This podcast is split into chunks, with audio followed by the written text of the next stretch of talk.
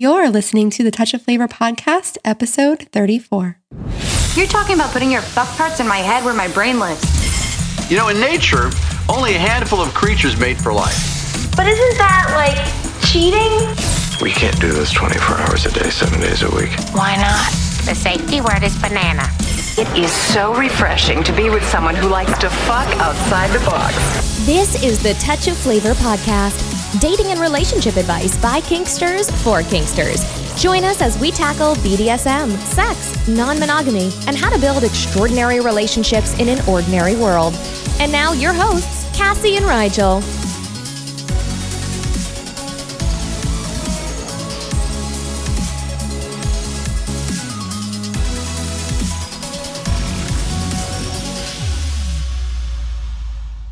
Hey guys, so we've got our first uh, retroactive editing of a podcast episode here. So, in this episode, we talk about how a friend of ours has a pacemaker and she had gone to her doctor, and her doctor had okayed her with using a violet wand.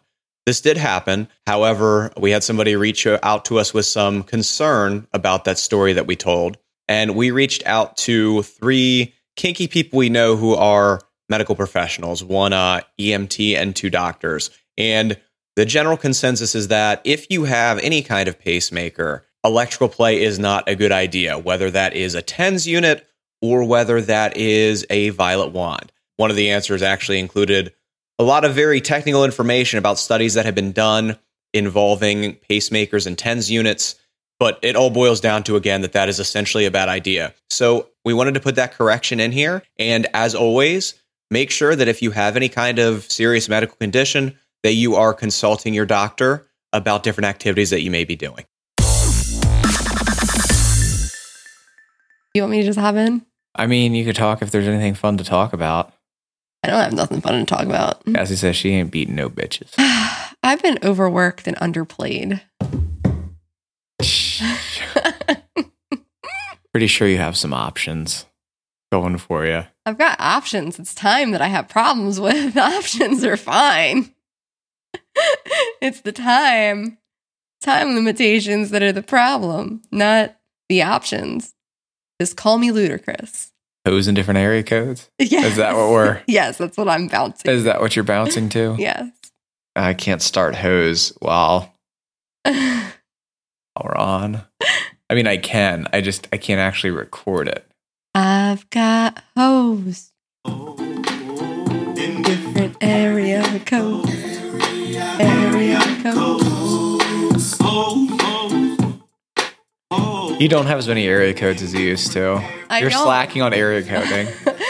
or maybe it's just Well. towing in general. Well, it also doesn't help that a lot of my hoes are in the same area code. the same area code. Like, you clearly don't travel enough. I don't travel enough. We need to we, we need to set up some playtime. We we I feel so bad. We like put it on the table like two and a half weeks ago and have not come through. I feel like we're being pussy teases. I I wouldn't say that. This this is more like inviting someone for a meal, being like, I cook a really, really awesome crab cake. I would like to hear how you like your crab cakes made. Oh, okay. This is how I make my crab cakes. Okay, we can make crab cakes together. We together. should definitely make crab cakes. we should definitely make crab cakes, but you don't necessarily have to eat crab cakes that evening or No. even that week. No. It's okay. No, I just think once you start pushing out, but so far, I got you should you should have some fucking crab cakes. Can you tell what I really want to eat? Crab cakes and pussy. That's what I want to eat. We're gonna have so much rambling that I'm gonna cut, and I don't know how much of it I'm leaving in. So what's been going on? Anything interesting? No. I'm gonna have to cut through all that shit. You guys are like, no, I've just been working. I ain't been crab caking. oh my god! Somebody set some crab cake time after we get off this podcast. Figuratively and realistically. Maybe just figuratively. I don't know. Girl needs to get her crab cakes. It's gonna be the worst code word ever.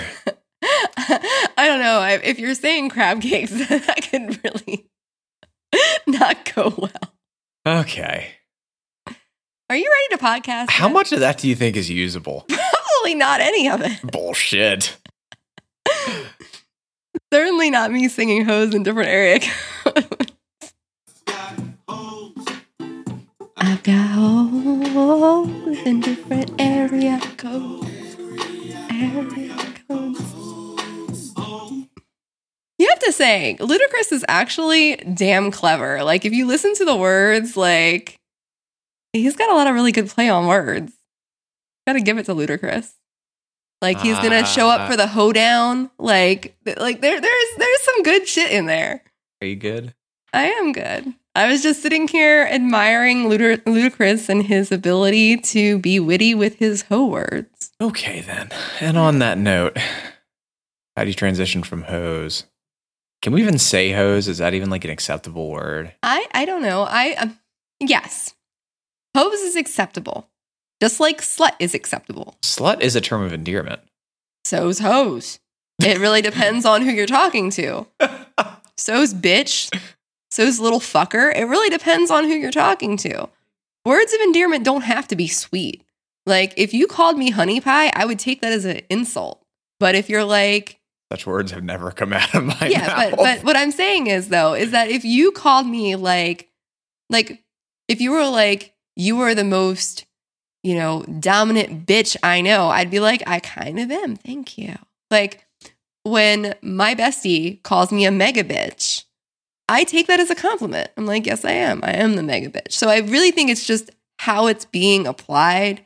And I feel like in this way, hoes is a word of endearment. I still prefer slut.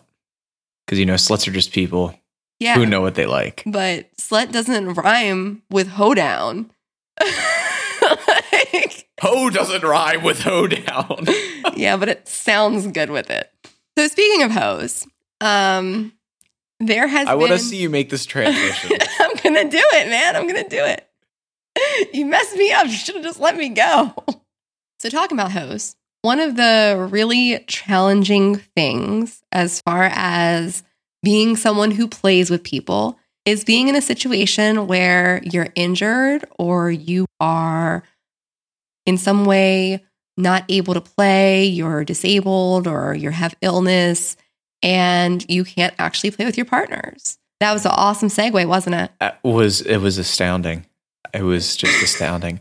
I uh yeah, this is so this is mostly going to be you. So we've gotten some questions on this topic lately on the topic of playing and being a dominant type with injury. And this is actually a topic that Cassie's taught on for a while. So you're really going to run this episode, although I feel like now I have a lot more feedback than I did about a year ago, but I, I actually feel like you have a lot more useful feedback. So I used to teach a class, or I still teach it when people ask me to teach it, but it was called I'm Not Broken. And it was about having injuries and illness while being someone who participates in scening. And it wasn't just for dominant people. I have the perspective of a dominant, um, a top. And in my relationships, I take the uppercase, as I like to say it. And I have lots of partners. And I decided to do the class not because I'm a doctor or a psychologist. I'm not. That's my little disclaimer. But because as someone who has gone through, well, a lot of shit, I started to realize that there was some things that you can do and things that are nece- like a necessity for sustaining your power dynamics and even just your relationships when you're going through phases of injury or illness, especially if it's something that's chronic. So, the thing about injuries and illness is it's kind of a shitty subject. Like, none of us picture our dominant or our submissive being in that position. And for a lot of it, it's really hard for us to picture ourselves that way because it starts to throw off our dynamics. It starts to throw off our playtime, our interactions, how we do things with our partners. And ideally, that doesn't happen, right? Ideally, we go through life and we don't have these things. And especially when it's something where it comes out of the blue, it can really kick us off our feet. It can do things as far as cause depression, it can affect our self esteem, and really affect our emotions in a way that drags down our relationships. I think that the other important thing to realize too is that uh, if you've never had a partner who you know has an injury, whether it's temporary or chronic or some kind of chronic condition, you will at some point, right? That's kind of uh, kind of the way of such is life. Like you're going to at some point. So it's it's an important skill for all of us to learn, I think, as well. I mean, I went, you know, what, 10 of our years in the scene with nothing, and then I got nailed by a car crossing the street last February, you know? So if, if you don't have a partner who has a condition or, you, you know, you never have had a partner who has something like that, you will at some point. It's important to understand how to deal with that when it happens. Especially as far as if you're with a partner for years and you guys get older, things start to unravel a little bit as you get older. So if you're planning on being with someone long term, illness and injury is sort of a fact of life. And so, where I'm coming from, so how I started kind of putting together these systems and, and, and things in place. Uh, first of all, I found out I had thyroid disease back in 2006. And that was kind of a nightmare. I have hypo. Everyone thinks I have hyper because of my, you know, my my shape and everything, but I actually have hypo. So I'm always tired and then I had a car accident in 2009 and a car accident in 2010, which, you know, jacked up my back and my wrist and my knee. And all in all, I just have kind of a crappy immune system. And honestly, I have like the worst luck on the planet with things like. if a doctor is uttering the phrase, huh, I read about this in textbooks, but I never thought I'd actually run into it, they're probably talking about Cassie. it's true. And I only say that because that's a phrase we've actually heard from doctors way too many times. Yeah, so that's a little bit of my background. And and that's not even, you know, including the goofy things like getting bit by a black widow or dropping acid on my foot or anything like that. We'll just skip over the weird stuff. That stuff is uh, actually the normal stuff. And and and lastly, I started having hemiplegic migraines back in 2014 and that rocked our world for a couple of years just trying to figure out what was wrong. And during all this, it really made things difficult in our relationship because we're we're pretty heavy players. We're people who like to play, we like to grapple, we like to abduct people consensually and and do all that kind of stuff. So with going through this, it puts some unfun kinks in your life. And it can really bring up a lot of negativity. You know, you can go through parts, uh, you know, periods of time where you are angry because you're not getting your sexual needs or your kink needs met. You can end up in situations where you're just frustrated with each other, either as the injured partner, being frustrated with your partner for not understanding your injury or your illness, or being that other partner who feels like they're missing something. And for both people, it's a lot of feeling of loss I like to give the example of it's it's the small things. Uh, back when I had the car accident, I was sitting in the driveway. Oh God, it's not, it, it's funny now. It was funny actually for me. It was funny at the time in a depressing, in a depressing kind of funny way. So this is keep in mind.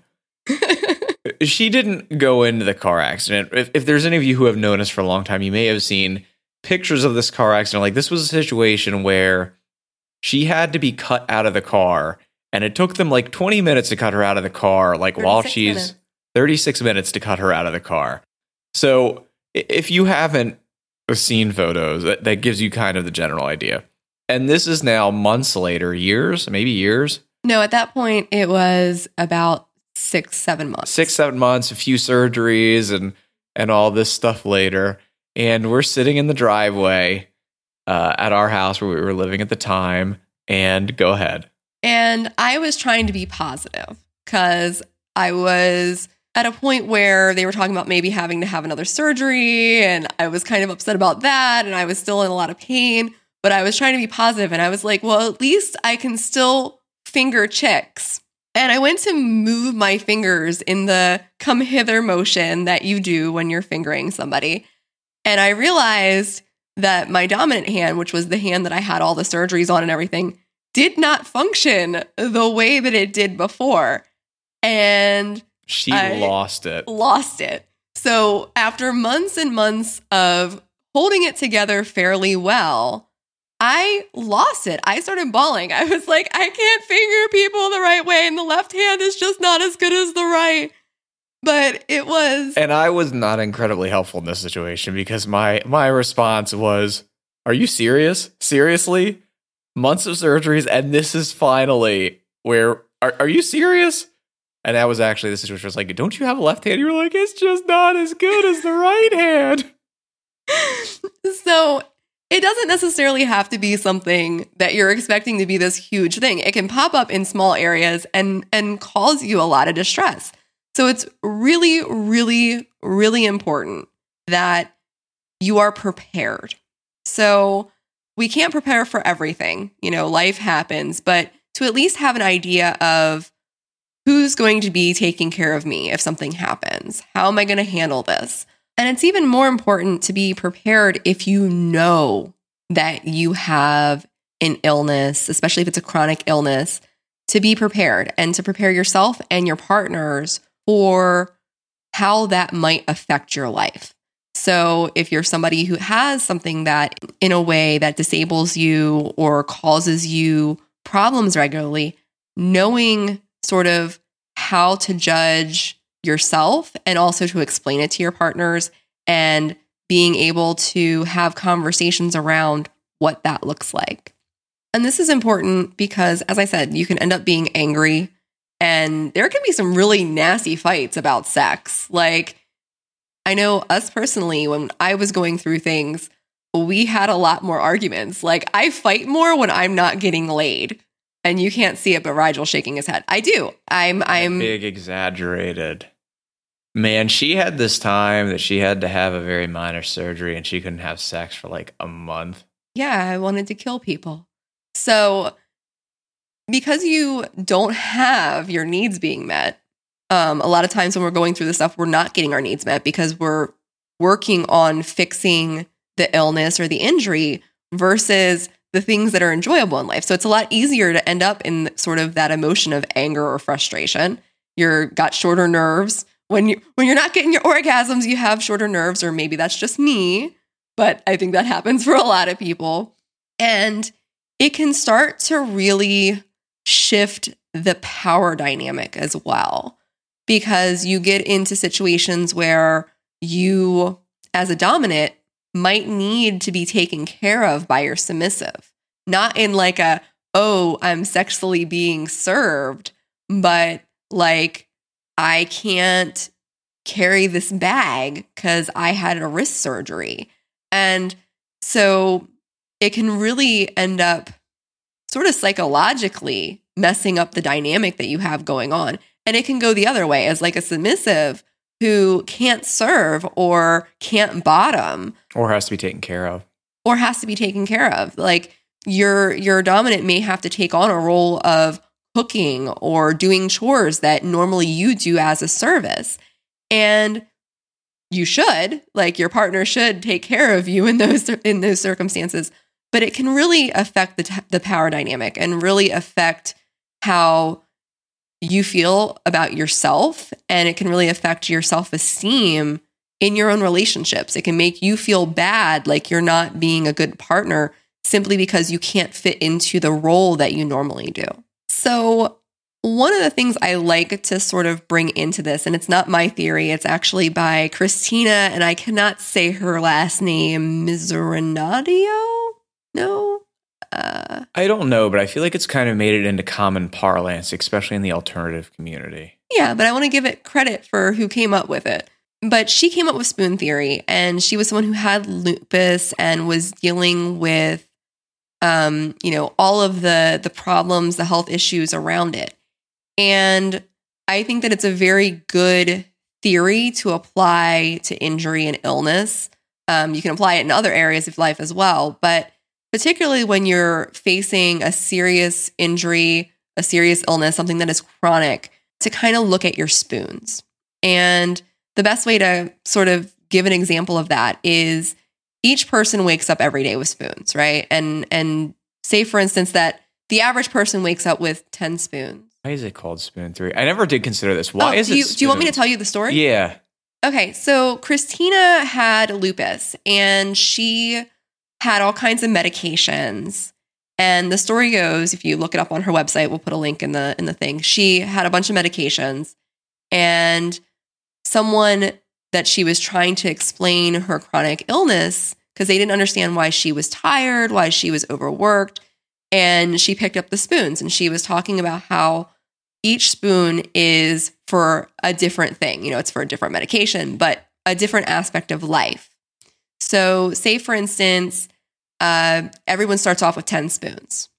At the beginning of the day, everyone has 10 spoons. But if you have lupus or you have thyroid disease or you have cancer or you have something, you might start off your day not even with 10 spoons. You might start off your day with six spoons or eight spoons. So you start off your day with the amount of spoons that you have. It's the amount of energy, the focus, and the ability to do things. That's what spoons are. So you have these spoons, and as you go through your day, you spend your spoons. So, sort of like the medication analogy, once you use a spoon on a certain medication, it's all used up, right? You can't go back and use that spoon until it's washed again, which would be going to bed and getting rest and recuperating. Basically, throughout a day, you use up your spoons. So, some of us might start off with 10 spoons if we're the average person.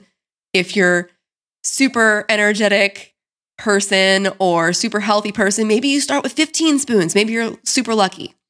And then there's some of us who start with our, our, our less spoons, but throughout the day we spend them. And for each of us, certain activities cost us different types of spoons. So for one person, going for a hike might only be one spoon. But say someone who has cancer, just getting up out of bed might be two spoons. So that's sort of the the spoon theory. Well, and I think it's important to realize that you can start different days off with different spoons. So like for me, I'm one of those people who I might have 15 spoons on a normal day, but I also might have some of my injuries from the car accident flare up, and I might start the day with like seven spoons. So it, it really, or really, really depends on how bad. So yeah, so it, you you can start with different. You know, same person can start off different days with different amounts of spoons as well.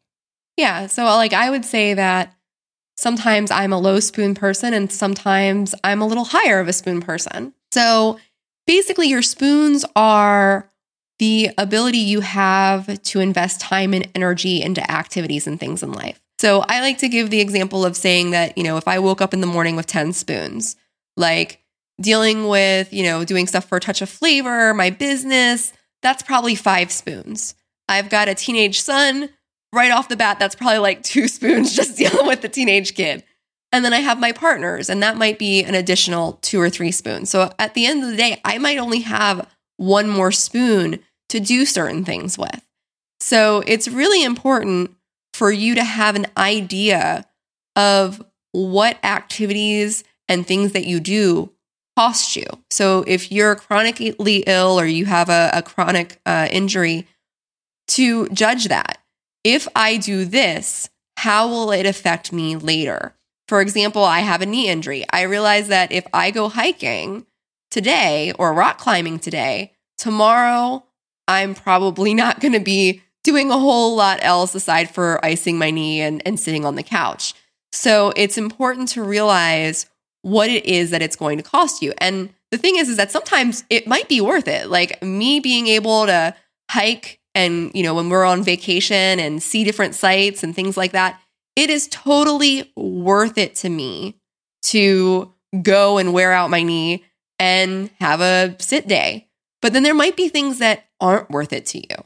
Like you may not have the energy to do X, Y, and Z, and Z might not be worth it to you. So it's good to have an idea of what things cost you and kind of rank the important things. And when I say important things, I'm not just talking about the necessities like your laundry or getting fed, but the things in life that fulfill you, making the time and giving the energy to those things that are going to feed you back. And when I say cost, there's a couple of things to take in consideration. First of all, what's it going to cost you in pain? Obviously, that's the first thing we go to when we're talking about injuries and illness is what is it going to physically cost you as far as pain or, or suffering? Then the second thing is what is it going to cost you as far as what you can do later? Energy. Energy. Spoons. so, and then when you're doing it, to think of if it's actually worth it to you. So for me, uh, you know, we're we're talking about camp coming up, stuff like that, and I realize, yes, camp is coming up. I'm gonna beat some people, but I realize at camp, like camp is a great example because it's a couple of days of nothing but play and doing stuff like that. And this year it's like six. Yeah, we're going the whole time.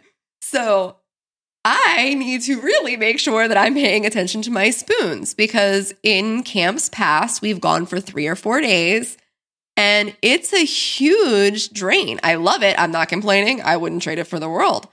But I'm going two to three days longer than we have before. So I need to judge what I'm doing. So, for example, I might not do a hard scene the first day I'm there. Or I might Or you may. We did an abduction like the first day we were at camp last time. We did. And then the next day was more of a rest day. So it really is going to be something that you're going to have to judge as far as what is it going to do. And there was a scene that I did with Rigel that was a very heavy impact scene. And I really wanted to do it. It was a ton of fun. But at the same time, I realized that the next day I wasn't going to be any good at like flogging or doing a whole lot of like serious, intricate play with my wrist because after doing a heavy impact scene, that wasn't going to happen. So it's really judging it and figuring out the things that you want to apply it to. An example of this is at one point we sanded our whole bed and I spent hours sanding and then I sucked for like four days and we ended up going to a play party. And you didn't even get laid. Huh? I said, and you didn't even get laid. No, I didn't get laid. This is the moral of the story. That's what I was getting to. So we went to a play party, and after sanding for three days, we went to a play party, and I wasn't really able to play. So some people might say having the bed sanded and done might have been worth it because the bed was done. For me, honestly, looking back on it, I wish I would not have spent all that time sanding the bed and would have conserved some time so that way I could have hit Rigel a little more that evening. So it's really judging those things and making sure that you don't have regret around the decisions that you make and the sacrifices that you make on your body and on your spirit. So that way later on you can be happy with those decisions.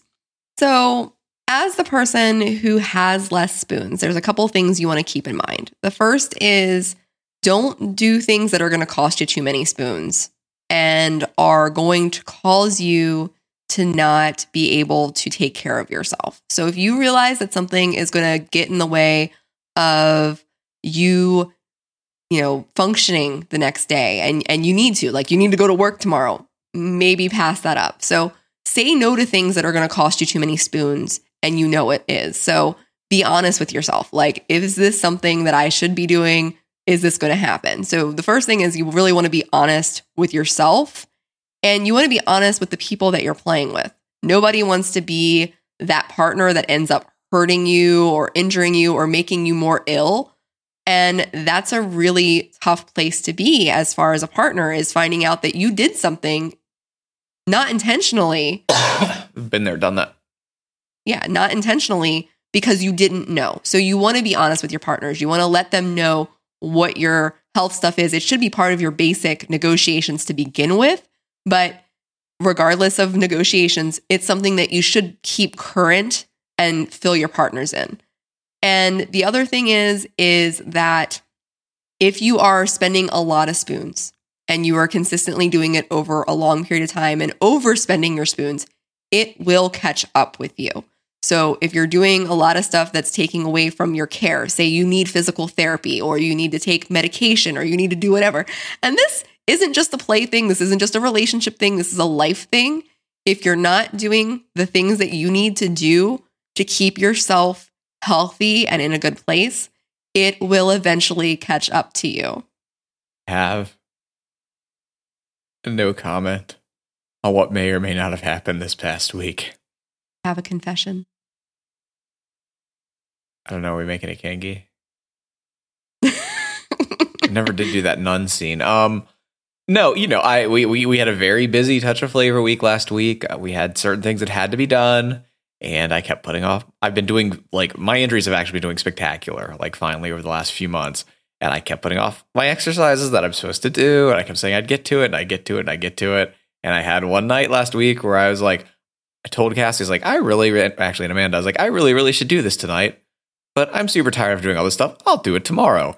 And then woke up the next day with my back killing me. And I totally did it to myself. So Yeah. And so you want to make sure that you're doing the things you need to do because it will catch up to you. So spend your spoons wisely and make sure that you take care of yourself. And I want to put something out there to other folks. And it can be your partner, you know, you could be the partner or the you know friend. who you are. You and you're that person who is the do-gooder, the person who's trying to help your friends or trying to help out and you really care. Shut up. Um, a lot of us who are in states of having chronic injury or chronic illness, we have talked to many doctors. We have talked to lots of specialists. And I understand that maybe some herbal ointment that you came across that your aunt tried helped her out. But really keep your thoughts about pain management and people's medication to yourself. As someone who has chronic injuries and chronic illness, I can't tell you how annoying it is when I have, like, I have specialists working on my hemiplegic migraines. I can't stand someone to come up and be like, well, you know what's worked for my headaches? Take two Tylenols, a sip of whiskey, and then stand in ice. It works really good for migraines. True story. I had someone tell me this. And I'm like, bitch, please. No. Like I I've gone to like I go to a migraine center that specializes in the type of migraines that I have. I've done a lot of work around making sure that I maintain my migraines. I don't need advice from someone who has no idea what it is. And Or the other end of that is somebody telling you what is not working for your pain, even though it is working. yeah, well, that was the whole conversation. I had someone tell me that because I get Botox injections, they were like, well, you don't need Botox. Like you're putting toxins into your body. You should come off Botox and you should take Tylenol and whiskey and stand in ice. I was talking about some conversations you've had with people around acupuncture. Yeah. And and there's been a lot of people who have said things like, well, acupuncture is just voodoo. It's just a placebo. Yeah. Fucking cares. If it works, it works. It works. So do your partners, your friends, your folks a favor and let them treat their their stuff. Okay, so we're gonna get into a minute into talking about playing around injury and illness.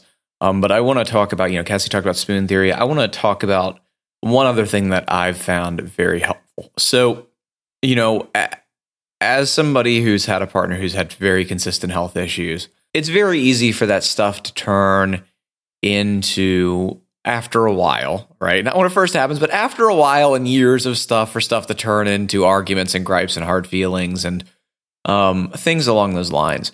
So I want to bring in something that I found a while ago that I think is very helpful. And it's something that is not as prevalent as spoon theory, which actually surprises me quite a bit, but it's called ring theory. And um, there's only a couple of articles on it that I've seen, but it was put out in 2013 by this this uh, psychologist named Susan Silk, who had uh, well, and and her and her partner, I think, and she had breast cancer, and they wound up putting out this article. Um, and it was actually it was in the Los Angeles Times. I'll link to it in in the show notes at a touchflavor.com forward slash 034. But the article was called How Not to Say the Wrong Thing. And I'm going to, you know, basically it talks about how when uh, when when somebody's in distress and they're hurting, and you know, say somebody like Cassie has a condition, you know, it's not just Cassie's hurting; the people around her are hurting as well. But it's very easy to bitch the wrong direction for like me to complain about how this is making me feel to Cassie, who's got her own just mess of worse stuff to deal with than I do. So, ring theory is to sum it up for you, it's very simple. It's you take a piece of paper and you draw a circle in the middle, and in that circle, you put the name of the person who's in crisis, the person who's undergoing the health problems, who has the cancer, who's been in the accident, whatever the case may be. And then around that, you draw a ring. And in that ring, you write the people who are closest to that person. So, you know, husband, wife, kids, that kind of thing.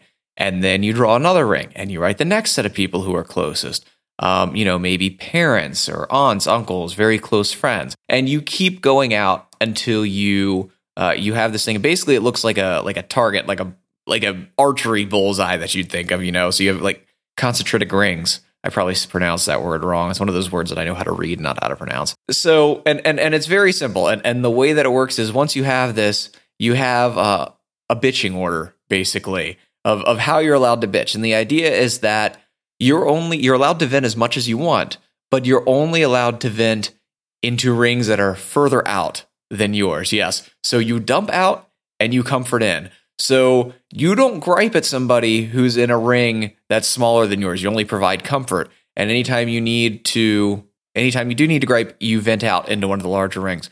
Um, I found that to be one of the most helpful, like simple. I love like things that are like simple exercises that work really well. And I found that to be an incredibly helpful tool. You like things that have graphics. I like things that have graphics. I like systems. I like things that are very easily systemized. So I'll link to that in the show notes. I just uh, summed it up for you pretty decent. Um, but I'll, I'll, link to that in the show notes for you. And it's like I said, it's it's it's very helpful to do. So we're going to talk about play because even us folks that have injury and illness, we want to play, we want to get our sexy on. So how can we still do that, especially when things are chronic, right? So I constantly have the conversation with people that folks see me and they see me out at a dungeon or they see me at a play party and they're like, oh my goodness, blah, blah, blah, blah, blah. I thought you were ill. I thought you were sick.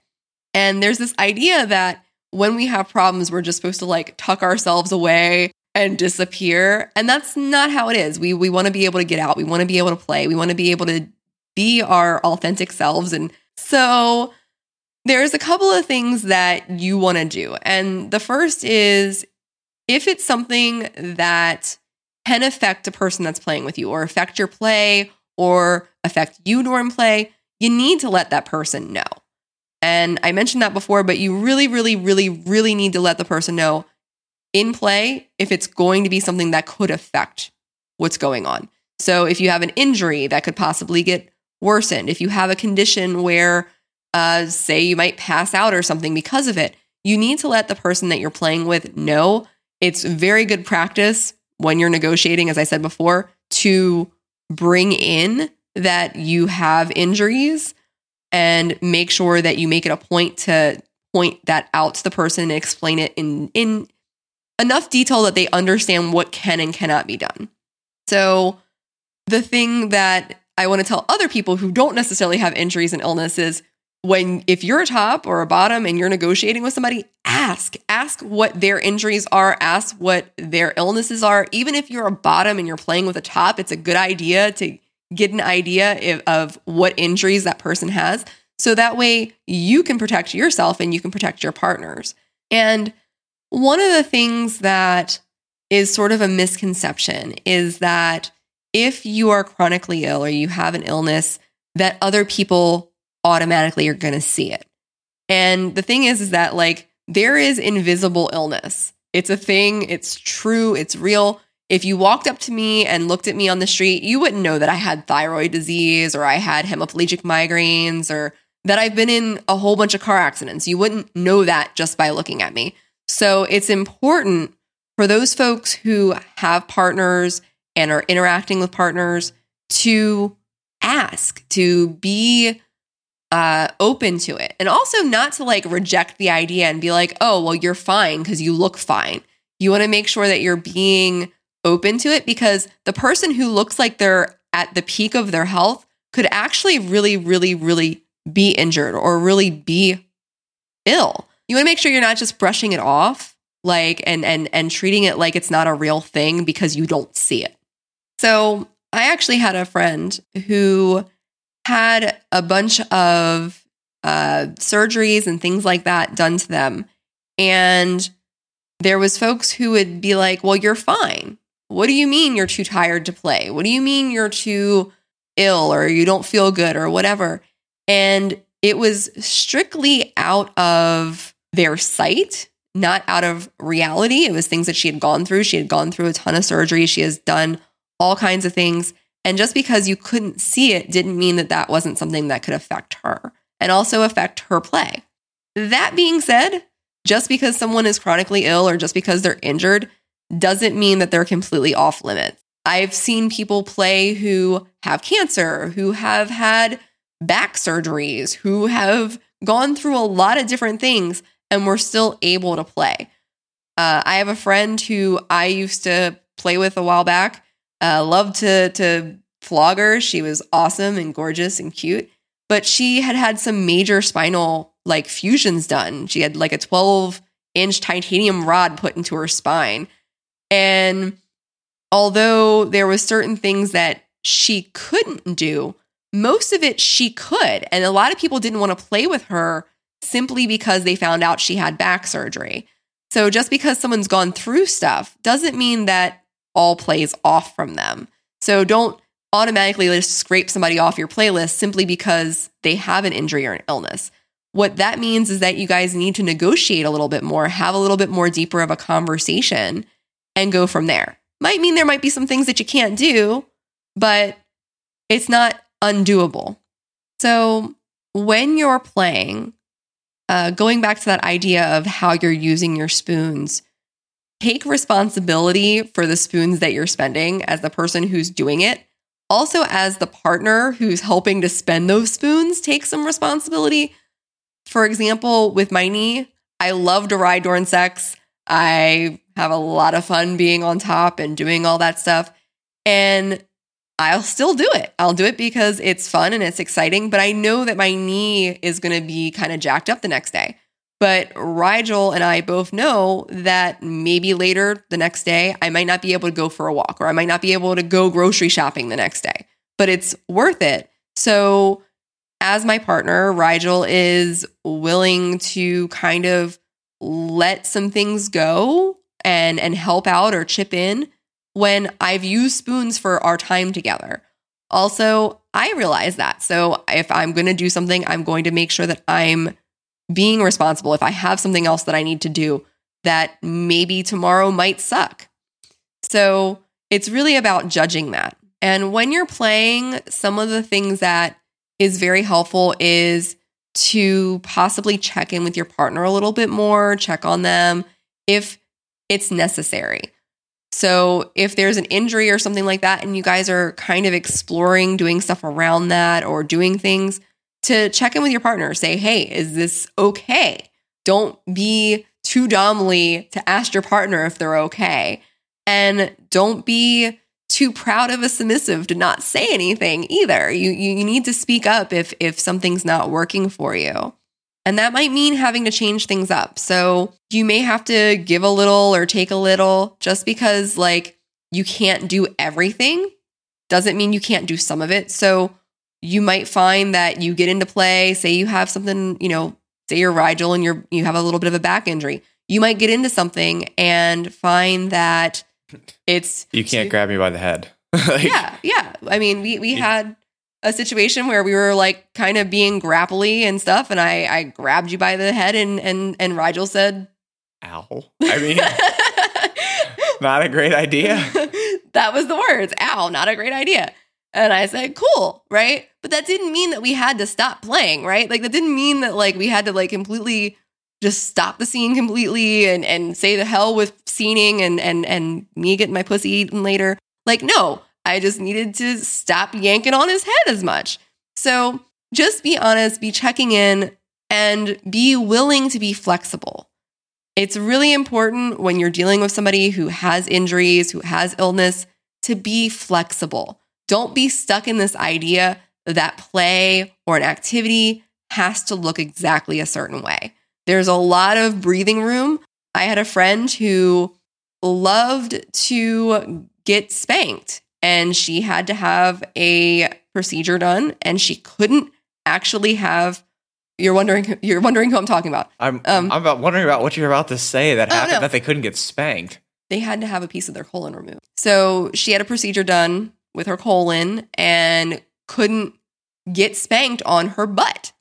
But her thighs were fail game, you know? So, like, you can still find things to do. You can work around. Like, maybe you can't smack someone's bottom. Maybe you can't twist a nipple, but you can pinch a thigh. Be willing to be flexible. Use your imagination. Like there is a whole body there and you can do a lot of things. When you're playing with injury, one of the things that I like to suggest is actually not only telling the person, but marking the area, especially if you're in a situation where you're playing with somebody that you haven't played with a ton because you're not that familiar, it's not at the top of your mind, or if you're going to be doing like a serious sort of like takedown scene or an abduction scene, something where there's a lot going on, it's a good idea to mark that area. I like doing things like sticking sticky notes on people. I kid you not, sticky notes are awesome. Yeah, but not very durable. They work pretty well, actually. I've used sticky notes quite a few times. What are some alternatives to sticky notes? So you can use duct tape. Duct tape works for everything. You can make yourself a little much X. more durable. It's much more durable. But what I will say is the reason why I like sticky notes is because sticky notes, for those people who are allergic to adhesive, sticky notes don't bother you as much. So that's why I stick that in there But if you're not allergic to adhesive, much less likely to fall off. and probably more fun to take off. The other option is you can use a hanky. So if it's an arm that's off It limits, to be a limb, yeah, it's more for or limbs. maybe a neck. You could use it for a neck. yeah, you can put it around around things. Like obviously, if it's like your back or your butt or something like that's going to be harder. But an ankle, if it's an ankle, you put it around the ankle. If it's a knee, you put it where the knee is, and have that be like a brightly colored thing, so that way it's easy to see and it's fresh in your mind. Especially like some of the takedown scenes that we've done, I've recommended for people who have like a wrist or a finger that isn't a good one to bend to put a hanky on it because then you see it. You see the bright yellow or red or green, whatever color you have hanky there. And it's a constant like, that's not the place to grab. That's not the thing to hit. So, kind of marking the area. And it doesn't have to be any of these things. Heck, you can use a Sharpie marker if you really want to. But make sure that, especially if you're playing with somebody who hasn't played with you a lot or you haven't played with who has an injury, to mark the area. So that way you don't forget. You don't want to end up in a situation where you thought it was the left arm and it was the right arm because that can be a really bad day. So those are some tips on how to handle it. And what I really want to say is, is that it's it's really important to remember that the person that you're playing with, the person that you're in a relationship with, is a person. They're gonna have, uh, you know, there it's as as Rigel said in the beginning of the show, it's going to happen. So be kind, be generous, be willing to work with each other. It's really important. And another thing that's important is if you're finding that you have a chronic illness or you have chronic injury, and actually, even if you don't, I recommend seeing a kink friendly primary doctor. We have one uh, we go to. He's super awesome. He knows we're kinky, he knows we're poly. We're able to go in and say, hey, we want STI testing because we're adding a new partner. And it's not a big deal. It's like, oh, that's cool. Also, I've been able to like tell my doctor, like, I hurt my elbow when I was grappling with my partner and it's not a big deal. Or, hey, how is this going to affect my flogging hand now that I've had surgery? It's a serious conversation that I've had. Or, you know, going to your physical therapist and being like, I want to work on my pussy fingers. I flat out told my physical therapist that because we were doing all this like stuff with my wrist and my hand, but we weren't really focusing on my middle finger and my pointer finger. We were just like working on the whole hand. And I'm like, no, dude, look, it is super important for these two fingers to be fully functional. And I want to add there fully functional once more. But it's a really awesome idea if you can to find a, a- at least a kink friendly primary doctor. Your specialists, if you can find specialists that are kink friendly, do but it. At least you're primary. But yeah, And if you go to the show notes at a touch of touchofflavor.com forward slash 034, we'll link to the NCSF's uh, Kink Aware Professionals directory.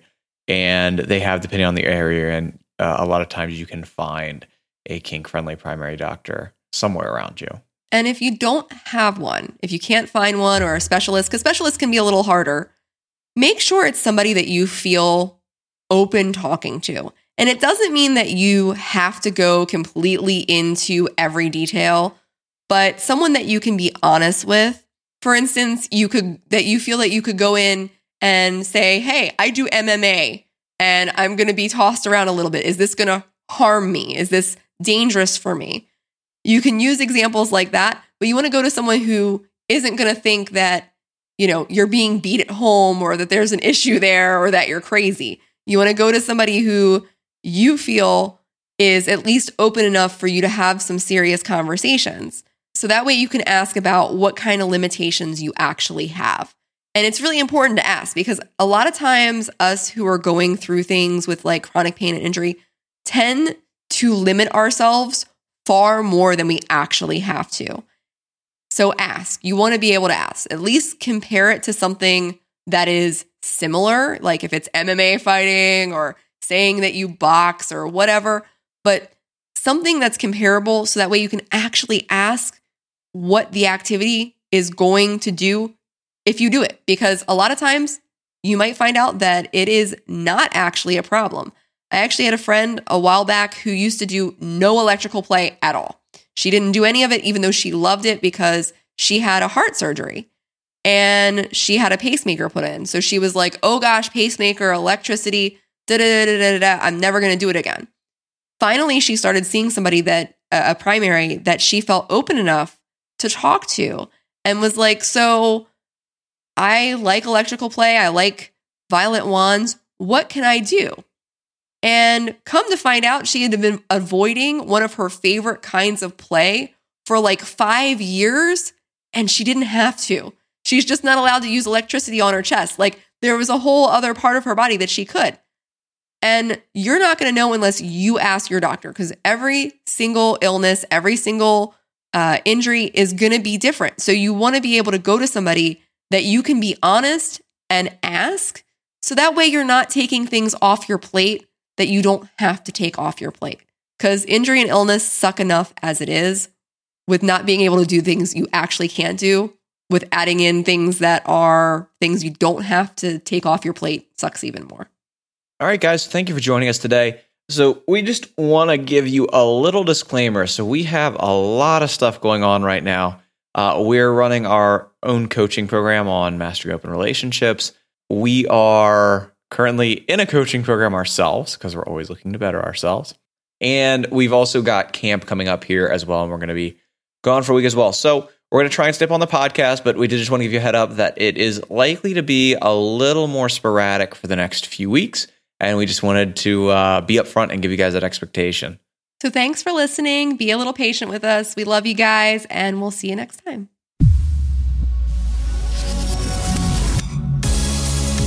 Thanks for listening to the Touch of Flavor podcast, where we're building relationships outside of the box.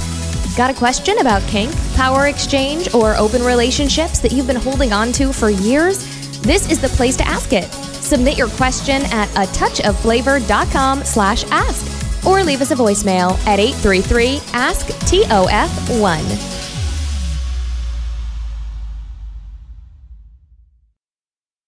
What episode is this? All I can see now are your tits. You're going to have to talk with your boobs. What podcast episode? as far as drama, this is the way I am. I'm like, I don't want to be involved in drama, but if you have drama that I find amusing, I will pop myself some popcorn, get myself a Coke, sit back, relax, and watch the show. This really isn't the right song. Every day is a song. hoe day. And do you know that this entire message thread right now it has shared photos and the entire thing is people's tits and about 15 mermaid porn pictures. Tits and mermaid porn. That sounds awesome. My life is perfect. The most ADHD podcast episode we've ever had. I'm trying to stay on point, man. I'm trying. I'm trying. I'm trying.